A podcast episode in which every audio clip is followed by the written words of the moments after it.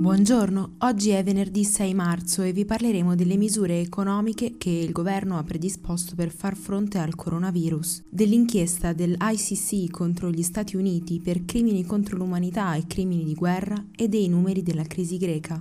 Questa è la nostra visione del mondo in 4 minuti. A breve il governo dovrebbe presentare un documento con cui richiede al Parlamento di poter aumentare l'indebitamento netto sul PIL dello 0,24% in più rispetto alle previsioni, per un valore nominale di 4,4 miliardi di euro. La Camera dovrebbe votare l'11 marzo.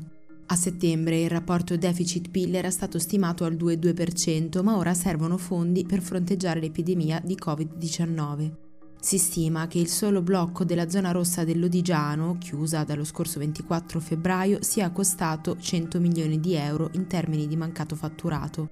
Ed è proprio a causa del virus che l'esecutivo ha emanato ieri mattina un nuovo decreto con cui prolunga fino al 15 marzo la chiusura delle scuole, obbliga le pubbliche amministrazioni a favorire il lavoro da remoto e aumenta le risorse per la protezione civile.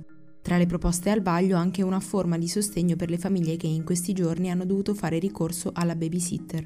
Ieri, infine, il ministro dei rapporti con il Parlamento, Federico D'Incà, ha confermato il rinvio del referendum sul taglio dei parlamentari, previsto originariamente per il 29 marzo.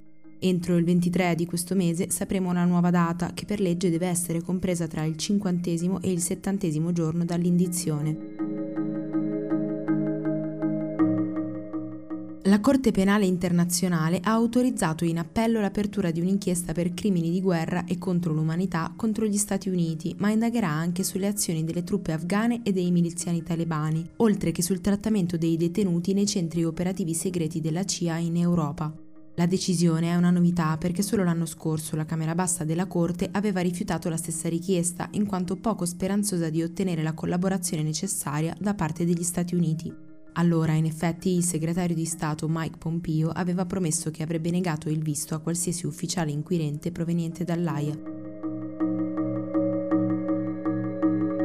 Fonti del governo greco hanno dichiarato che la Grecia ha rimandato indietro quasi 35.000 migranti che nell'ultima settimana hanno cercato di attraversare la frontiera con la Turchia, 7.000 solo tra mercoledì e giovedì.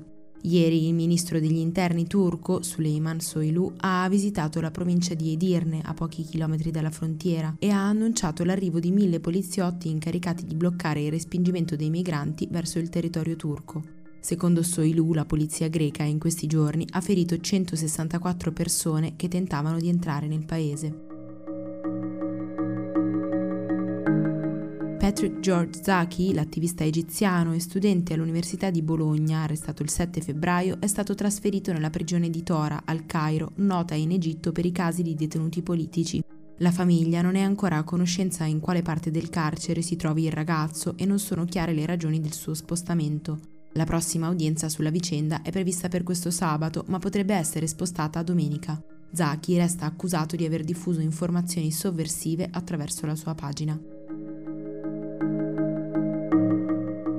Per contenere il virus, l'Iran ha disposto posti di blocco per limitare i viaggi tra le principali città e ha esortato le persone a ridurre l'uso di banconote. Lo ha annunciato in conferenza stampa il ministro della Sanità, aggiungendo che scuole e università rimarranno chiuse almeno fino al 20 marzo, data del Capodanno persiano.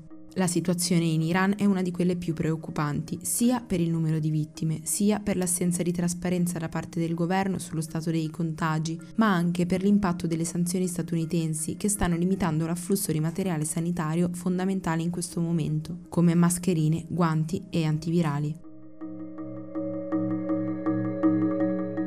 Per oggi è tutto. Da Antonella Serrecchia e da Rosa Uliassi, a domani.